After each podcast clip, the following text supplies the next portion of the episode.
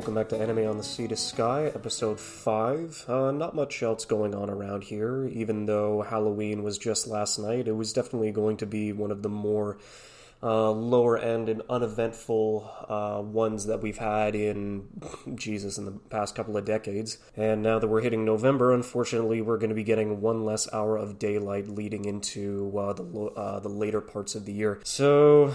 with daylight savings time taking another hour away from us and another hour of light that's not going to be coming back until the new year. Um, in terms of news and anime related, there wasn't necessarily much going out through the week of October 26th. I would say one of the bigger ones to come through is that after Netflix uh, announcing several partnerships with various anime studios last week, this week they were able to host a po- press conference online showing their uh, recent acquisitions and new uh, projects that are going to be having a lineup arriving in 2021.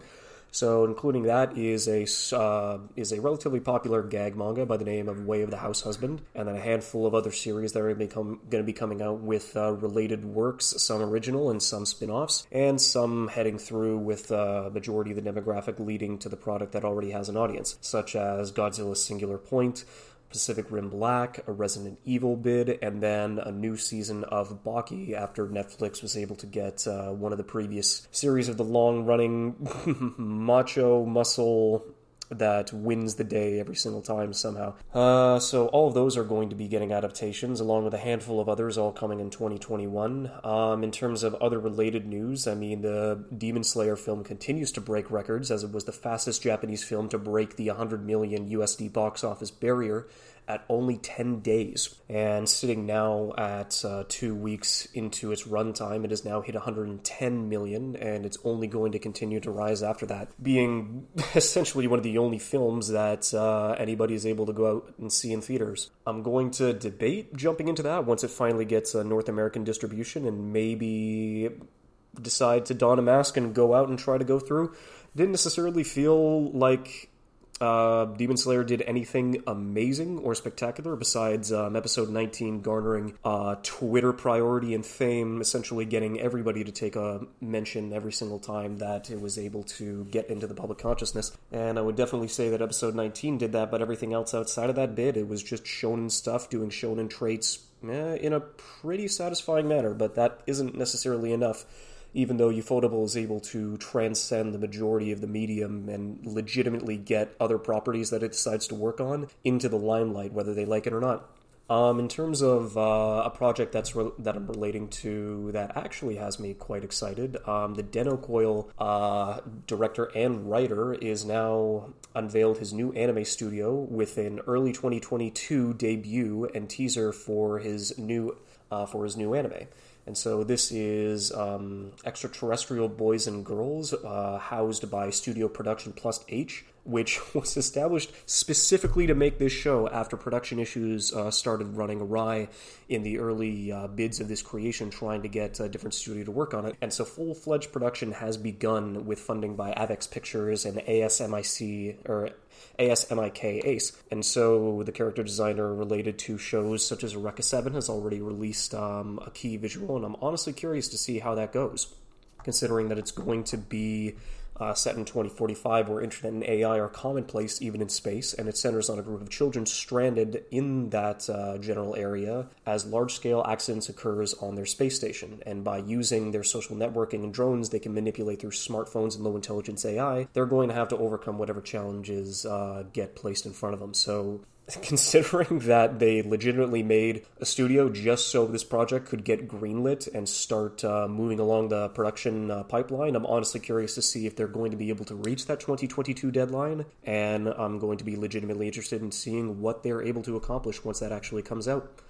And then I would say the only other major bit of news, while still having pretty major implications for uh, the distribution of anime worldwide, is just that Sony is nearing an acquisition of Crunchyroll. Considering that um, the pre- one of their previous stints, Funimation, is already underneath their umbrella, the website reported that Sony would end up spending more than 100 billion yen, or in this case, 950 million US, to gain the exclusive rights to negotiate for Crunchyroll. Um, and in this case, AT&T back in August offered Crunchyroll to Sony for one and a half billion uh, US, and the information stated that Sony reportedly balked at the price, which effectively values the streaming service at $500 per subscriber. Considering that um, I believe that they have 70, Crunchyroll has 70 million registered users and 3 million uh, subscribed users going through premium or regular subscriptions. So AT&T had set an asking price of at least 1 billion for its sale of Crunchyroll and Variety states that AT&T was shopping the company to multiple potential buyers aside from Sony.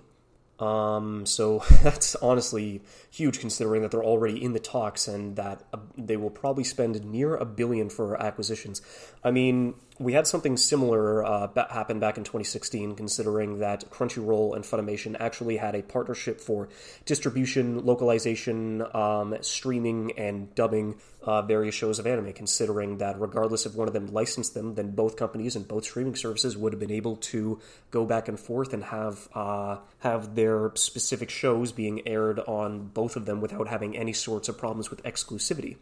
And in the era where that was the same time that Amazon strike was going through and hiding specific shows during the seasons behind a double paywall, and Netflix jail grabbing a lot of high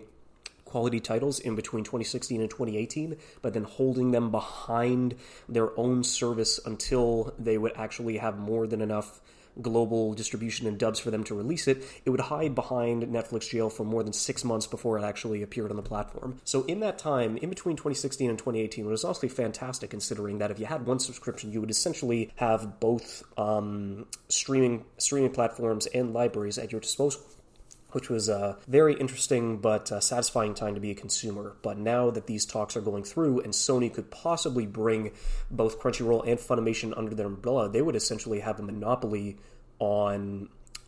on streaming content going through compared to what Sentai Filmworks has with their streaming service in HIDIVE, compared to Netflix, compared to Amazon. The amount of shows that would be underneath the umbrella of uh, Sony for all the seasonals that would be coming out every new set and every new season uh, at three month intervals, they would contain the majority of the content there. Whether it was whether it would be subbed underneath the majority of the stuff that Crunchyroll decides to distribute, and then in terms of the dubbing as well, with Funimation housing a lot of their um, talent being able to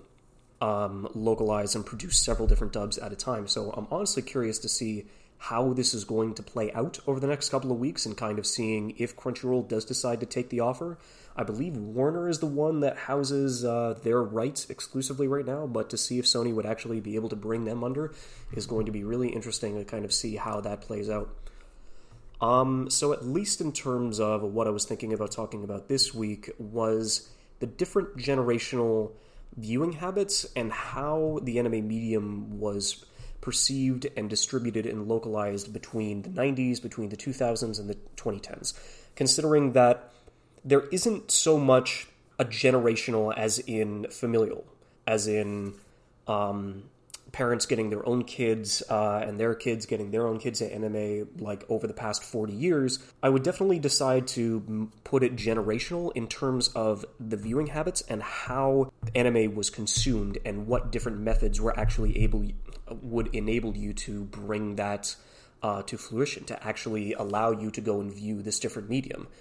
And so the differences between the transitions of the 90s to the 2000s to the 2010s is just so different and vast in comparison. It was honestly interesting to kind of go and see what I could bring out of this topic. So, at least back in the 80s, anime was more tuned towards America. Um, at least in the 80s of America, had Nickelodeon running programs and uh, broadcasting different shows, Streamlining Pictures were handling dubs for both television and film, and Harmony Gold did a lot of work as well in terms of dubbing localization and distribution. The majority of this was happening inside of the States, and that was more sort of the demographic that they were trying to uh, facilitate and try and grab that market and try and figure out how they would be able to make that work inside an international North American presence, considering that back in the 80s and 90s, none of it was catered towards an international audience. Anime was being made for the majority uh, it was made for selling toys, it was made for dis- uh, distributing merchandise and different products, and it was all for a localized audience. This was not supposed to be um, an international phenomenon, and it wasn't supposed to be widely accepted internationally and distributed, considering that they would mostly just focus on the demographic that they had inside their own country. And they didn't really have to worry, or they didn't really have to focus on fo- on any other audience except their own. Um, but once we get to the 90s and the boom of home media, there was a much higher demand for VHS, physical media, and merchandise that made its way over to North America and specifically in Canada. Now, there wasn't really uh, that much in terms of uh, conflict or distribution hangups between Canada and the States, even though the States definitely had priority in terms of their population, and Canada was more of an afterthought and trying to figure out how they would localize and distribute and kind of connect the two bars between Canada and the States. If there were two major shows that would kind of, uh, let's see, that would kind of show that kind of uh, difference it would definitely. So I would probably say Sailor Moon would be the first one to jump to mind. So I definitely was one of the ones that missed all the hype, considering that I was born in the same year that uh, Sailor Moon first aired in North America, and so a lot of a lot of the information and essentially perspective that I get has come from various fans currently in their 30s and 40s that were in the middle of that era who watched Sailor Moon as it was broadcasted and as it was going through. And that's honestly one of the best points that I have going back not only through YouTube and video analysis and kind of watching the history of how anime was able to unfold in the West, but also through different podcasts like, say, um, Anime World Orders and in Canada. Uh, the R Anime podcast as recently, but considering that that podcast in particular, the R Anime, is more of my demographic and they're closer to my age but listening to various people who grew up in that time, who watched this syndicated television where anime was first making its splashes inside of the West, it's legitimately interesting, but also important to kind of bring those kinds of perspectives um, inside and compare it to your own. And it's incredibly important to kind of like see in comparison, especially nowadays in, in what I'm going to focus on later especially when it comes to distribution and streaming versus distribution over broadcasts and VHS and physical media. So, in terms of Sailor Moon back in 95, it was licensed by DiC Productions. And they let Optimum Productions uh, handle the dubbing process, and they were based out of Mississauga in Ontario. So, for Sailor Moon, it premiered in August of 95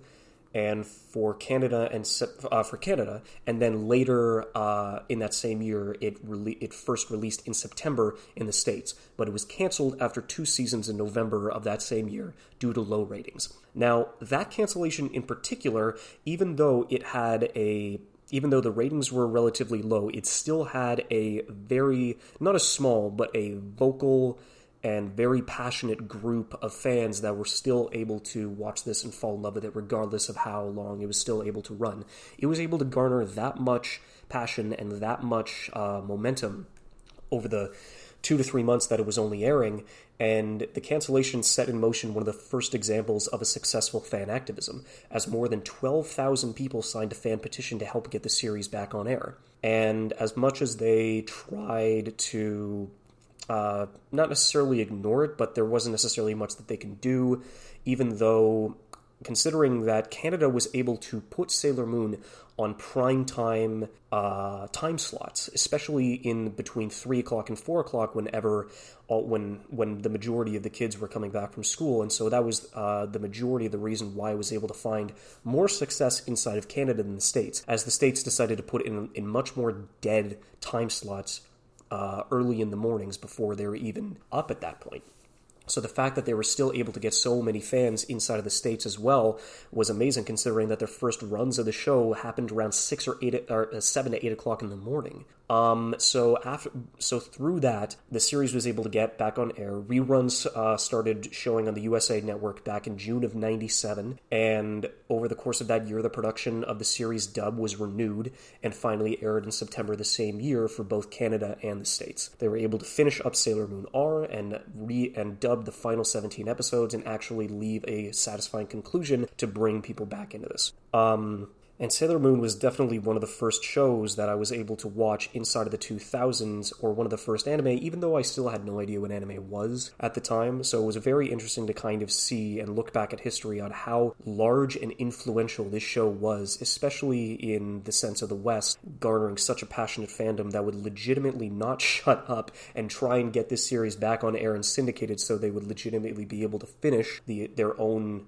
the story that they fell in love with in the beginning. And it was definitely more and leading into what I'll probably talk about later as well, considering that Crave TV has recently been able to um, acquiesce the licensing rights for streaming uh, for the original Sailor Moon and Sailor Moon R. And it's legitimately amazing to see that they were able to bring back all of the classic bids, but on top of that being unedited, considering that due to licensing and syndication issues, there was a lot of um, content that had to be edited and chunked away, especially on the fact that they decided to redo a lot of the scripts and regender a handful of the characters, as well as having two of the Sailor Scouts who were, yeah, who were essentially um, gay partners and lesbians inside of the show, they decided to rewrite them into being related and cousins, and that's an entirely new can of words that I don't really want to open up at this point in time. But a, but a lot of the stuff, a lot of the issues, especially like going back into the 90s, it was definitely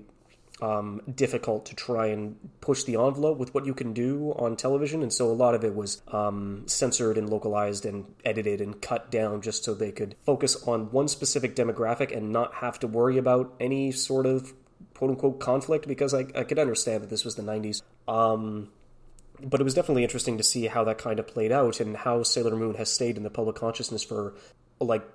over two decades at this point. And I would say the next and the next and equally is uh, revolution not revolutionary but popular series to come out in 96 would have been Dragon Ball Z. And so Funimation worked with uh, Saban and Pioneer Entertainment to release a syndicated dub for North America, and in this case, the dub was handled by Ocean Studios, that is based uh, in Vancouver, BC. And so it was interesting to kind of see how they were able to go back and forth and try and um, bring this series over to the West, even after the earlier localization of Dragon Ball failed and was canceled after less than two seasons as well, going the way of Sailor Moon, considering that it wasn't able to good, get good enough ratings, but they still decided to take a chance on Z. Unfortunately, Z kind of had the same sort of scenario as it debuted in 96 in North America, but it was canceled in 98 after two seasons surprisingly good ratings. And it, it, didn't have as much of a public outcry or petition signing to try and bring as many people back into the series, um, but it still returned um, later in the year, considering that reruns in the States of 98 um, decided to, or not decided, came back onto Cartoon Network in the Toonami block, and a renewed dub was broadcast in September of 99, running all the way to 2003. So this was, uh, noted, the second dub that Dragon Ball Z was actually able to acquire. And I don't think, I, I guess I'll just uh, pass this on quickly, considering that as much as I would like to talk about it, um, I really wish I had more info and more of a perspective, and in this case, more of a personal relationship towards the Toonami block. Because what that was able to accomplish in the 90s and the 2000s to bring so many more anime fans into the fold um, on their on their specific block and actually being able to air various various shows, but were able to get so many uh, so many more people invested and that was kind of the one of the bids that I was also able to miss, considering that being up in Canada, there weren't as many things that I was able to jump into, or not as many opportunities as well. But Toonami was able to give that opportunity to so many other fans of that entire generation. And as much as I would like to talk about it more, there's not really much I can add to the conversation because I wasn't. It was one of the bids that not only I missed, but I wasn't able to take part of. Um, so the last bid, I guess, in terms of um, in terms of Dragon Ball Z is that it received another redub under Funimation in 2005 and continued onwards uh, throughout the rest of the year, but that also leads into a pretty good uh, transition point leading into the 2000s, or at least beginning the transition from the late 90s into the early 2000s. And this is the part where I can actually start throwing in some of my own personal perspective, considering that um, my parents were able to get me VHS tapes of Pokemon and Digimon, and through the syndications on both Teletoon and YTV, I was able to get shows like Inuyasha, like Sailor Moon, Cardcaptor Sakura, Mobile Suit Gundam, all th- all of the big three, including Naruto, Bleach, and One Piece. Dragon Ball Z was also able to get through on the majority of it, and then leading into different the one cartoon block that was shared between uh, Canada and the States, at least, was the Saturday morning lineup of the Kids WB network. And every Saturday morning, without fail, you would find me just sitting in front of that television for four hours, nearly just trying to uh, consume and enjoy as much as as much of this new animation that I was able to find because it was just a little different. It was different than Batman. It was different than Teenage Mutant Ninja Turtles. It was just um, it was its own bid and at the time, you know, because me being a stupid kid and all the localizations of Pokemon and Digimon and all of these other shows, I just thought were American made, and they were able to go through and just um, like capitalize on the amount of uh, merchandise that they were able to bring through into the market. And I could definitely attest to that, considering I forced my parents to waste hundreds upon hundreds of dollars for plastic toys and paper cards and video games as well, like going through Pokemon and Mega Man and everything else on the Game Boy Advance. It was insane how much I was, how much uh, merchandise they were able to go through. At some point in time, I'll pay my parents back for that, but oh my goodness, the amount of crap I forced them to buy for me was absolutely insane.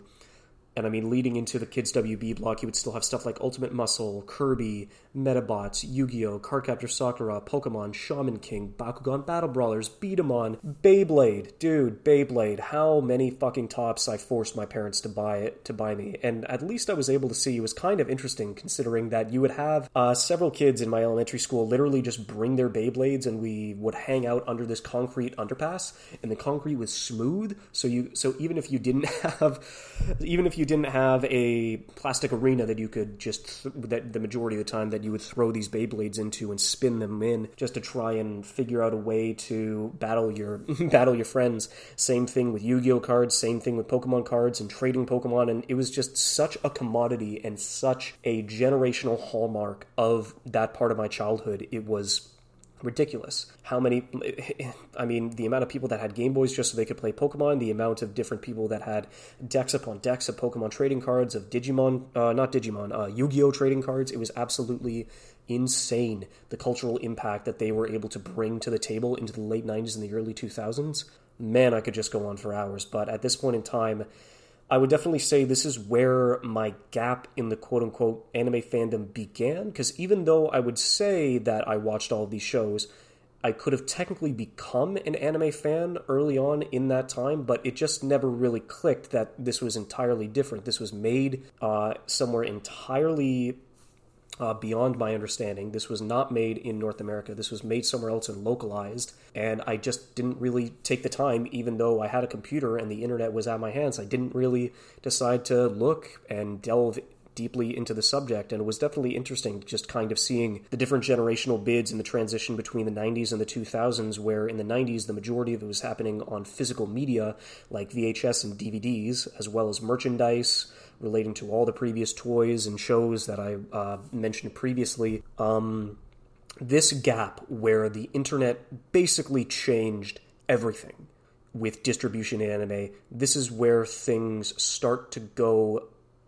awry, but also catapulting anime and its distribution into ways that nobody had ever seen before. But this is still where my gap was. Probably between 2006 and 2011, um, in the advent of torrenting through the majority of the time of distributing and acquiring content and reading charts to know what was coming out when and what anime was actually going to be released and uh, distributed, um, it was something that I missed.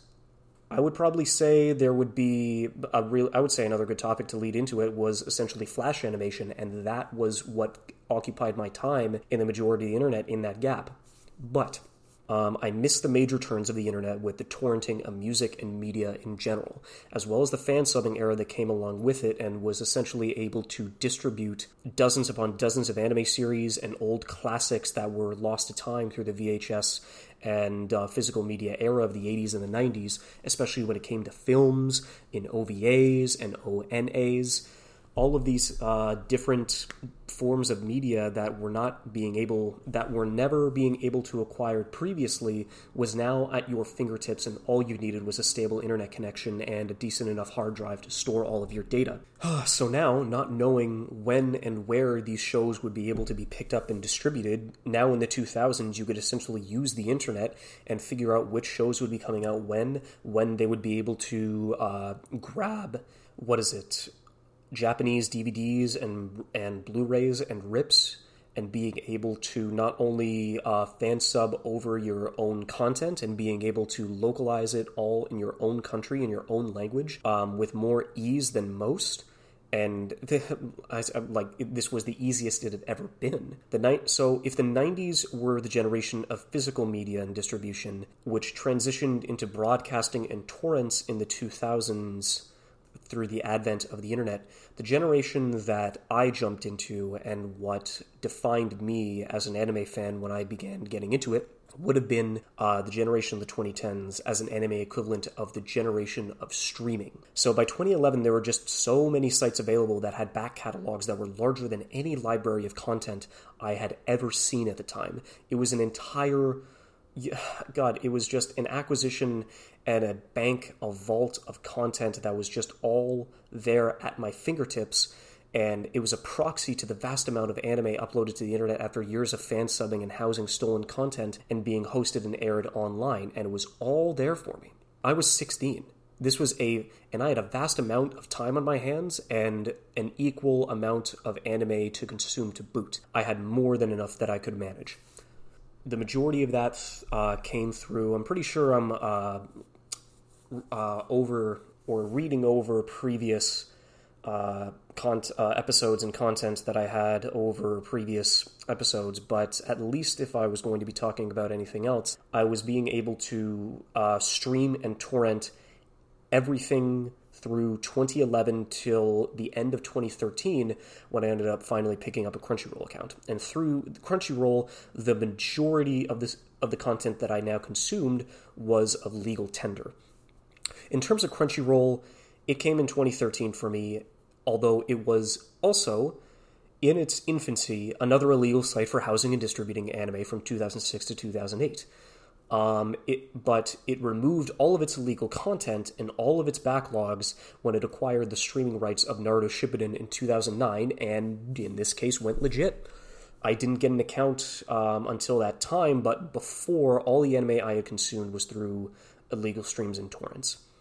In comparison to previous generations at that time, the advent and generation of streaming through Crunchyroll, through Netflix, Funimation, Amazon, uh, Dive, Sentai, this has made every new release effortless into getting an international distribution and audience. We now get shows less than 24 hours after they have aired in Japan. Even in some cases, uh, like in the advent of Space Dandy, the English dub was broadcasted before the Japanese release. Um, so, in comparison to having to wait a handful of months for a show to get picked up and fan subbed by a group that you were hoping that they would actually be able to uh, distribute it well enough and get it inside of your country, or the 90s where you would legitimately, you wouldn't even know how many shows would be coming out in a specific year, when they would be able to get distributed, when they would actually be able to at least garner a global audience because you have no idea if they would even localize in your own country. And the US definitely had a little bit more of a precedent because, of course, they had a much larger demographic, a much larger population that you would actually be able to go through and uh, be able to sell towards. And, but Canada was more of an afterthought, and the majority of the time that we were brought into the limelight would have been through the localization of dubs that were being brought on through our bid.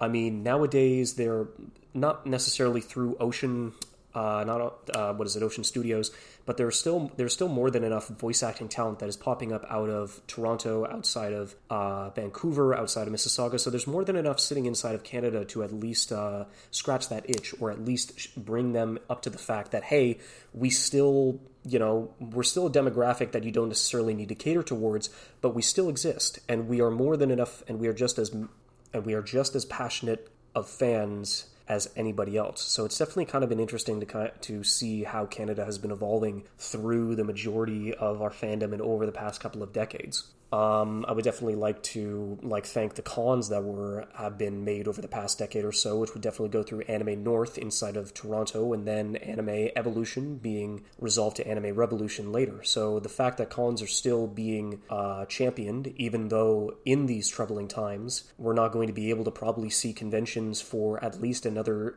uh, year or two, which is definitely tragic. But it's it's necessary that at least we will be able to find our own way and be able to find different uh, series and distributions and streaming opportunities to kind of let that through. Because you've still got old series coming out of the woodwork that are now finding new lives in streaming, like Sailor Moon, and as recently on Netflix, uh, Evangelion, who, who was stuck in licensing hell ever since '96, and being able to finally like garner a legal international audience, even though it has still been able to make the rounds and become a cult classic and one of the most influential anime of all time. Now being able to garner new fans and new new uh, notoriety thanks to its new life on stream and its new life on Netflix. So, old anime getting new streaming life inside of Canada is definitely going to be one of the things that I would like to see focused on and kind of like to see how they will move on and if it is still able to stay, or, and if we are able to stay as relevant as we are in comparison to uh, the American fan base. Um, so, in comparison, looking into what the future holds and what 2020 is probably going to be, I honestly have no idea streaming is still going to be running, whether specific companies are going to be able to make large acquisitions, just like Sony is going to try and make with Crunchyroll, and have monopolies over seasonal shows, is going to be interesting to kind of see how they translate and what that means as a consumer whenever the majority of content is being taken over by one entity or one commodity. But I don't think Sony is going to be having as much as much to say as it does censorship maybe, but in terms of distribution and what shows they pick up and what shows they don't, um, I'm pretty sure that they'll able to at least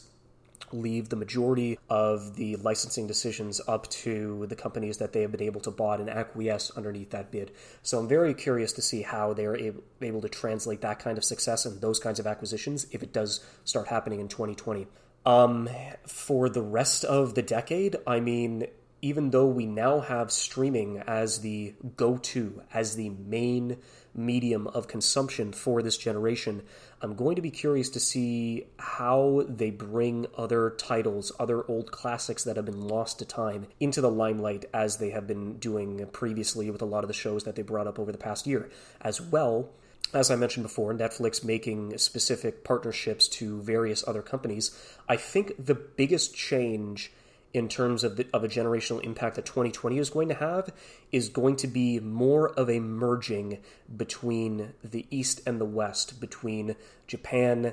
and every. it's it's tough considering where it's not like East and West. It's more like Japan and everywhere else. Considering that there have been studios like Studio Trigger that have been able to garner a worldwide audience, considering that even though it's not their priority, they definitely do take into account uh, what fa- what international fans are thinking and what they're actually looking for in terms of the shows that they create. Because Trigger, in of itself, has more of an identity than most, and it has a Patreon that is um, given funds through various fans that are trying to give back to the medium other than buying merch, other than buying DVDs, other than buying a subscription, just so Netflix and Crunchyroll can just sit on the production committees and not necessarily change much else about the industry that they do. So those major companies being able to sit on the production table and whether or not these major companies are going to be able to make large changes to the industry, that is going to be the only question that I have in terms of what 2020 is going to do. And even though the 2010s garnered streaming, and now that more and more and more fans have been able to peer through the window and step into what the fandom actually is because now that there are more opportunities and there's ease of access through streaming and not having to essentially uh, hunt down and search for physical media and pay top dollar and hundreds upon hundreds of bids depending on the size of uh, the series back catalog and how many episodes they have. The fact that you can go through and watch all of it through one basic monthly subscription is absolutely nuts. And what 2020 is probably going to bring to the table, even though I continuously repeat that, is definitely going to be a globalization of anime. now that Amazon, now that Netflix, now that Sony has essentially stepped into the ring with more with more than enough money and clout to essentially walk and toe the line and show Japan and the majority of the studios and the production companies that, hey, this is the demographic that you can now cater towards. This is now a different avenue that you can go forward and create different uh, shows on. Because if it doesn't have to cater to just the just the anime fandom and weebs inside of Japan and that only localized audience in particular, as long as they are able to find different avenues to create content and show people that you don't have to just cater to one specific fandom. Now that almost everybody has an idea of what anime is, and now that it is being uh, globalized in a sense that more and more streaming services are bringing it into the limelight, more and more streaming services are actually uh, bringing it forward and showing the numbers and the specific catering size and demographic and audience that they know that they have, it is going to be very interesting to kind of see how they move forward and and how that kind of global audience changes, alters, and shapes the way that anime is going to be created moving forward.